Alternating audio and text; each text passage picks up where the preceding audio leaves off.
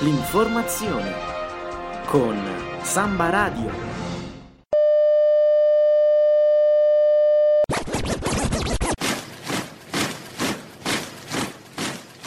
Universitari.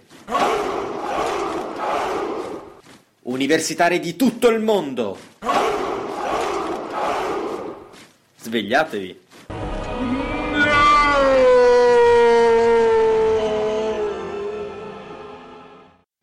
Buona giornata e un caro saluto dalla redazione di Samba Radio. Oggi è lunedì 20 marzo e chi vi parla è Michele Citarda, studente di giurisprudenza e questa che state ascoltando è una puntata di Universitari di tutto il mondo, svegliatevi.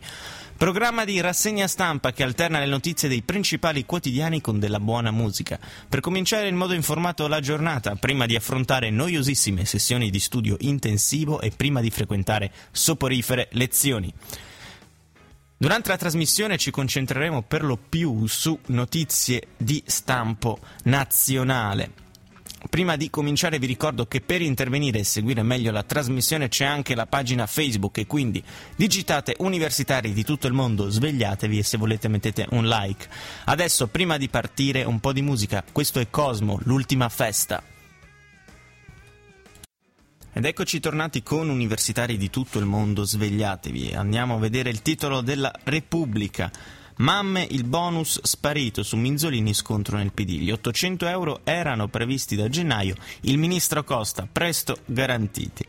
Siamo a pagina 2, l'approfondimento. Il bonus alle mamme annunciato e scomparso e caccia agli 800 euro. L'operazione da 600 milioni doveva scattare il primo gennaio, ma per ora nulla di fatto e intanto si accumulano le domande. Scrive Filippo Santelli. Lei faccia conto che il bonus non ci sia. L'operatore del call center IMSS non usa giri di parole. Chi ha chiamato una ragazza all'ottavo mese di gravidanza ha sentito che grazie all'ultima legge di bilancio ha diritto a un contributo di 800 euro chiamato Mamma Domani. Un bonus, spiegava il ministro per la famiglia Enrico Costa, per le prime spese legate al lieto evento, gli esami preparto, i farmaci, il passeggino, la culla i vestitini.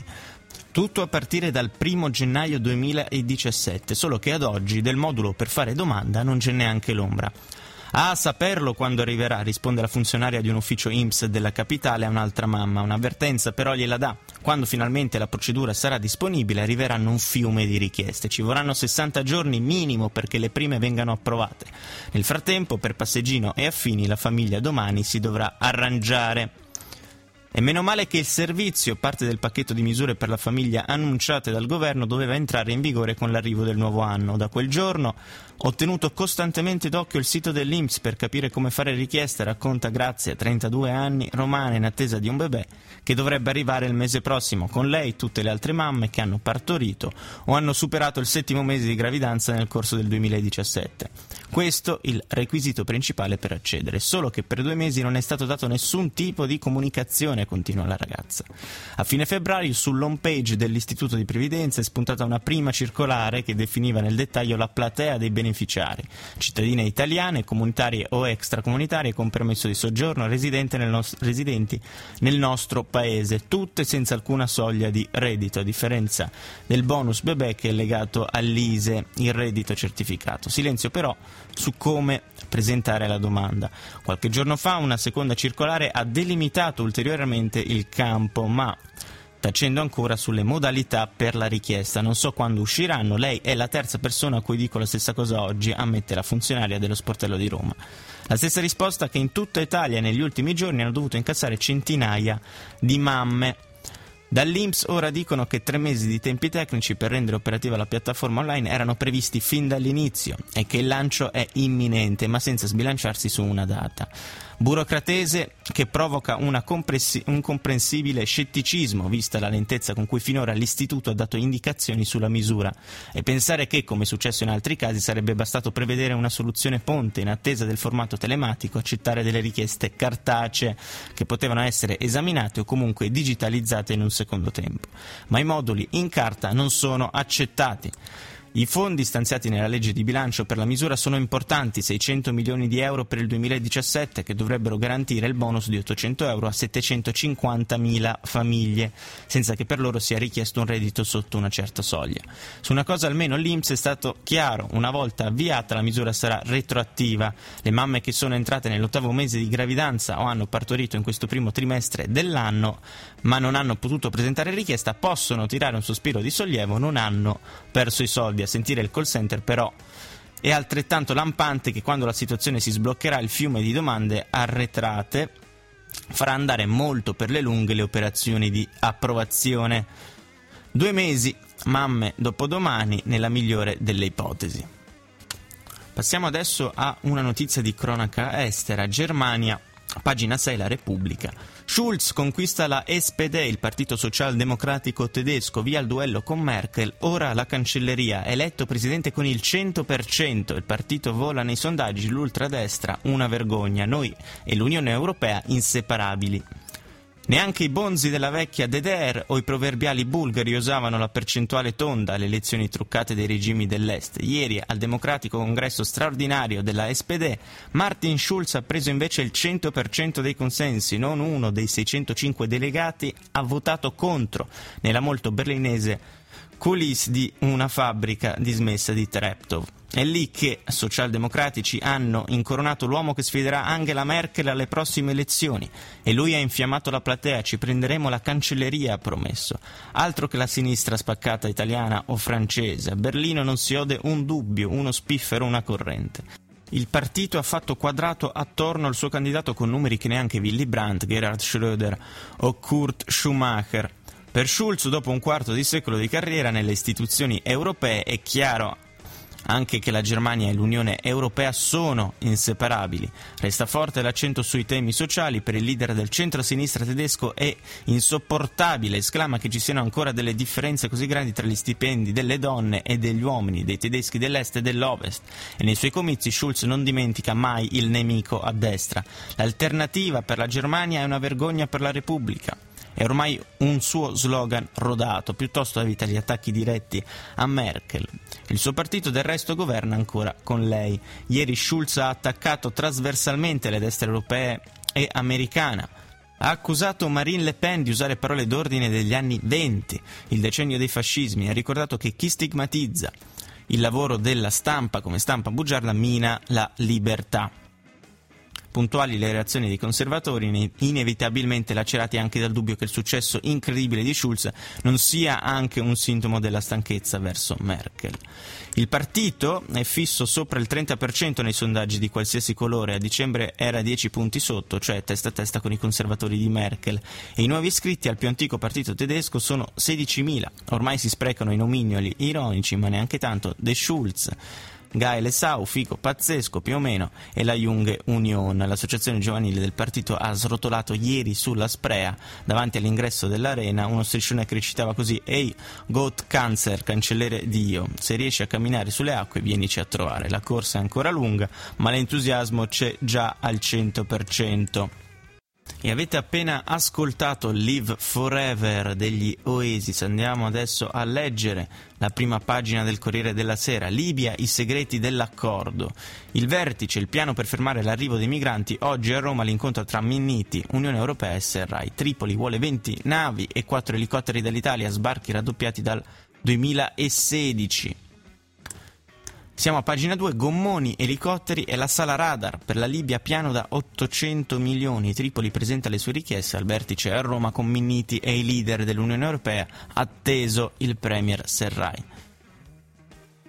Chieste 20 navi, mute, bombole e telefoni satellitari. Il gruppo di lavoro del governo ha già programmato un sopralluogo, cooperazione internazionale. Su questo tasto Miniti continua a battere per raggiungere i tempi Brevi i primi risultati, ma anche per sostenere Serrai.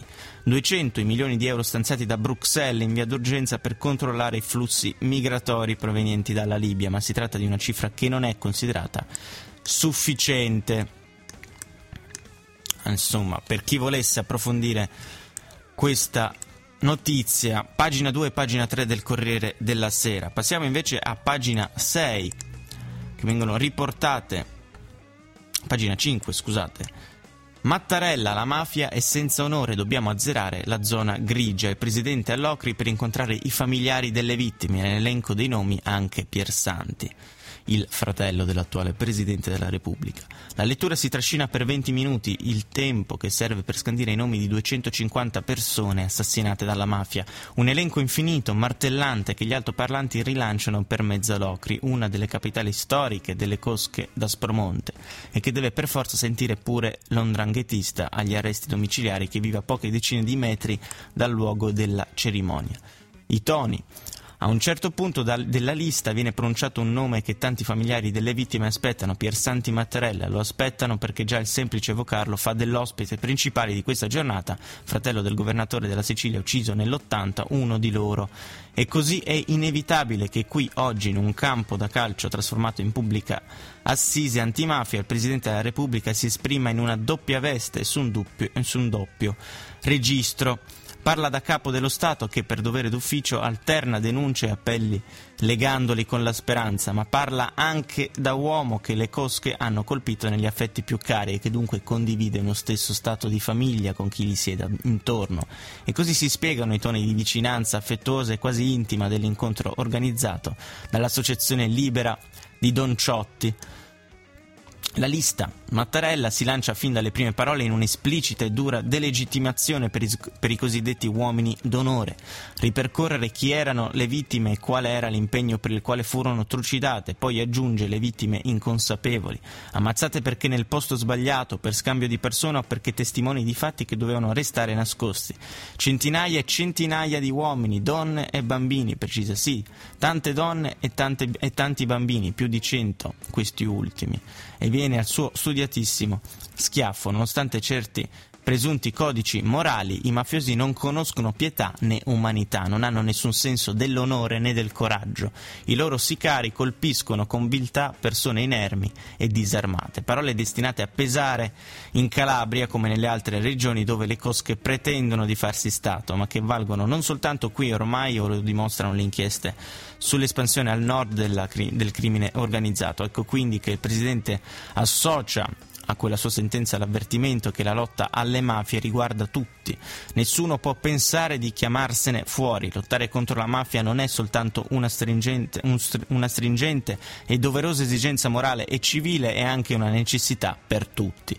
Per la società come per lo Stato che deve tutelare i diritti dei suoi cittadini e vedere rispettate ovunque senza zona, zone franche, legalità e giustizia. Chiaro che in questo impegno da rinnovare ogni giorno anche i politici devono fare la propria parte a qualsiasi livello si trovino nell'amministrazione pubblica, devono essere fedeli ai propri doveri e impermeabili alle infiltrazioni e pressioni mafiose, un fronte su cui non mollare, insiste il capo dello Stato, perché la mafia è ancora forte, ancora presente e nel suo mimetismo e nella sua crescita in campi diversi impone una contromisura, azzerare le zone grigie, quelle della complicità che sono il terreno di cultura di tante trame corruttive. Gli avvertimenti di Mattarella sembrano certificare un bilancio di assoluto sconforto, per cui il Presidente si preoccupa di ricordare in parallelo i passi avanti compiuti seguendo anche l'intuizione di uomini illuminanti, illuminati e spesso vittime delle mafie, da Falcone a Borsellino, e incita a dare sostegno ai tanti uomini dello Stato che difendono la vita sociale. Vanno messi in condizioni di agire con ogni strumento utile e, aggiunge, di incidere con efficacia sui versanti più vicini a contagiare la sfera pubblica. È necessario non fermarsi e prosciugare le paludi dell'inefficienza, dall'arbitrio dell'arbitrio, del clientelismo, del favoritismo, della corruzione, della mancanza di Stato che sono l'ambiente naturale in cui le mafie vivono e prosperano. È l'ultimo cenno politico che Mattarella si concede, il resto della sua tappa all'Ocri lo dedica ai familiari delle vittime che lo ascoltano sentendosi for- forse davvero un po' risarciti stavolta. A proposito di mafia, o meglio antimafia, io vi segnalo un evento molto importante domani dalle 10 in Piazza Dante si terrà la dodicesima giornata della memoria organizzata da Libera contro le mafie. Se potete, andate. E avete appena ascoltato Chuck Berry, Johnny B. Good, così abbiamo anche ricordato colui che si può definire senza problemi il padre del rock and roll scomparso nella giornata di ieri. Andiamo a vedere adesso come apre il fatto quotidiano. Questa legge salva i corrotti. Il pubblico ministero ardita. Disegno di legge penale, meno intercettazioni, più prescrizioni e processi bloccati. L'allarme del procuratore aggiunto di Messina. Non potremo più usare, a differenza di oggi, l'intrusore informatico per tutti i reati commessi dai colletti bianchi in forma associata. Corruzioni, peculato, truffe, eccetera. Il DDL avrà quindi delle conseguenze molto gravi. L'effetto sarà sicuramente quello di rendere la giustizia impraticabile, impraticabile e i cittadini che la vedranno funzionare ancora peggio di prima se la prenderanno probabilmente con noi magistrati. Siamo a pagina 2. Così il governo salva i corrotti più impuniti, processi bloccati. Sebastiano Ardita, il magistrato antimafia, autore con Davigo del libro Giustizialisti, critica il DDL penale. Il segretario dell'ANM Francesco Minici ieri con il fatto ha evidenziato che nella riforma penale c'è un limite superiore rispetto a quello definito dalla Cassazione per quanto riguarda il Trojan, l'intrusore informatico che permette di accendere il microfono di un computer. Il limite è stato ampliato dal governo che ha la delega per i decreti attuativi in materia di intercettazioni. Sebastiano Ardita, procuratore aggiunto a Messina, è un magistrato antimafia da sempre in prima linea, con lui entriamo nel dettaglio per capire le conseguenze sulle indagini. È indubbio che il governo vada molto oltre nel limitare l'utilizzo dell'intrusore informatico. La Cassazione ha delimitato l'uso per la criminalità organizzata mafiosa, terroristica e semplice, invece nel DDL penale l'uso del Trojan si prevede esclusivamente per mafia e terrorismo, salvo che si stia compiendo un reato. Ci può fare un esempio, non potremmo più usare, a differenza di oggi, l'intrusore informatico per tutti i reati commessi dai colletti bianchi in forma associata, corruzione, peculato, truffe. E i casi di questo genere in cui ci imbattiamo sono moltissimi. Perché il Trojan per voi, pubblici ministeri e polizia giudiziaria, è uno strumento di indagine così importante? Perché a differenza dei reati di mafia e terrorismo, dove, eh, dove spesso ci si avvale di collaboratori di giustizia e di altre fonti, in Italia i reati di corruzione e più in generale dei colletti bianchi sono reati per i quali non esistono né denunce né testimonianze, quindi diventa fondamentale la, la captazione anche attraverso il computer per ascoltare le conversazioni di chi ha commesso questi reati in forma associata. Anche perché molti corrotti e corruttori hanno imparato a non parlare al telefono. È proprio così. Possiamo dire che con questo limite presente nel disegno di legge si potrebbe chiudere l'ultimo varco dal quale accedere per avere le prove di molti reati dei colletti bianchi. E questo perché in Italia contro la corruzione non si possono fare operazioni sotto copertura e non c'è per questo tipo di reati un regime premiale adeguato nei confronti di chi volesse collaborare. Inoltre con la delega il governo impone un altro limite non si possono utilizzare le intercettazioni con il captatore informatico se per esempio durante un'indagine per mafia mi imbatto in un altro reato. Si introduce così una disparità rispetto alle intercettazioni telefoniche e ambientali che hanno valore di prova anche per altri reati se un PM li scopre durante uno stesso procedimento. Cosa pensa di questa riforma nel suo complesso? Rende più difficile il funzionamento della giustizia fino a mettere in ginocchio le procure se si guarda all'obbligo di definire le richieste di rinvio a giudizio o archiviazione entro i tre mesi dalla fine di un'indagine, pena la vocazione alle procure generali che hanno molti meno magistrati, così si, si sottrae tempo alle indagini più delicate. Qual è la logica del legislatore? Una logica non c'è. L'effetto è sicuramente quello di rendere la giustizia impraticabile ai cittadini che la vedranno funzionare ancora peggio se la prenderanno probabilmente con i magistrati, sbagliando obiettivo perché i magistrati devono applicare le leggi approvate dal Parlamento. Lei ha fatto parte della commissione Gratteri che ha elaborato proposte tecniche per migliorare il servizio giustizia. Che fine hanno fatto? Nessuna delle norme è stata recepita dal DDL, a parte le videoconferenze nei processi, ma l'obbligo dei tre mesi di cui le ho parlato, che è stato discusso in commissione e scartato, perché è ritenuto dannoso anche dai componenti avvocati, l'abbiamo ritrovato nella riforma. Se diventerà legge la giustizia rischierà la paralisi. E siamo arrivati alla fine di questa trasmissione, questo era l'ultimo articolo che volevo leggervi. Prima di salutarvi vi segnalo il programma del palinsesto di Samba Radio. Alle 2 avremo Burro d'Arachidi, alle 5 Hyperion, naturalmente rifatte. Alle 6 e mezza Che Fugata, alle 8 e mezza One Shot, alle 10 la playlist alternative. Io vi ringrazio per essere rimasti in ascolto e vi ricordo che la prossima rassegna stampa sarà dopodomani, mercoledì 22 marzo, sempre alla stessa ora, cioè alle 9. Nuovamente buona giornata e buono studio da me, Michele Citarda e dalla redazione di Samba Radio. L'informazione con Samba Radio.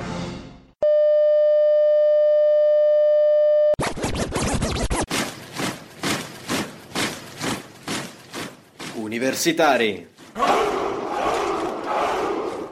Universitari di tutto il mondo. Svegliatevi.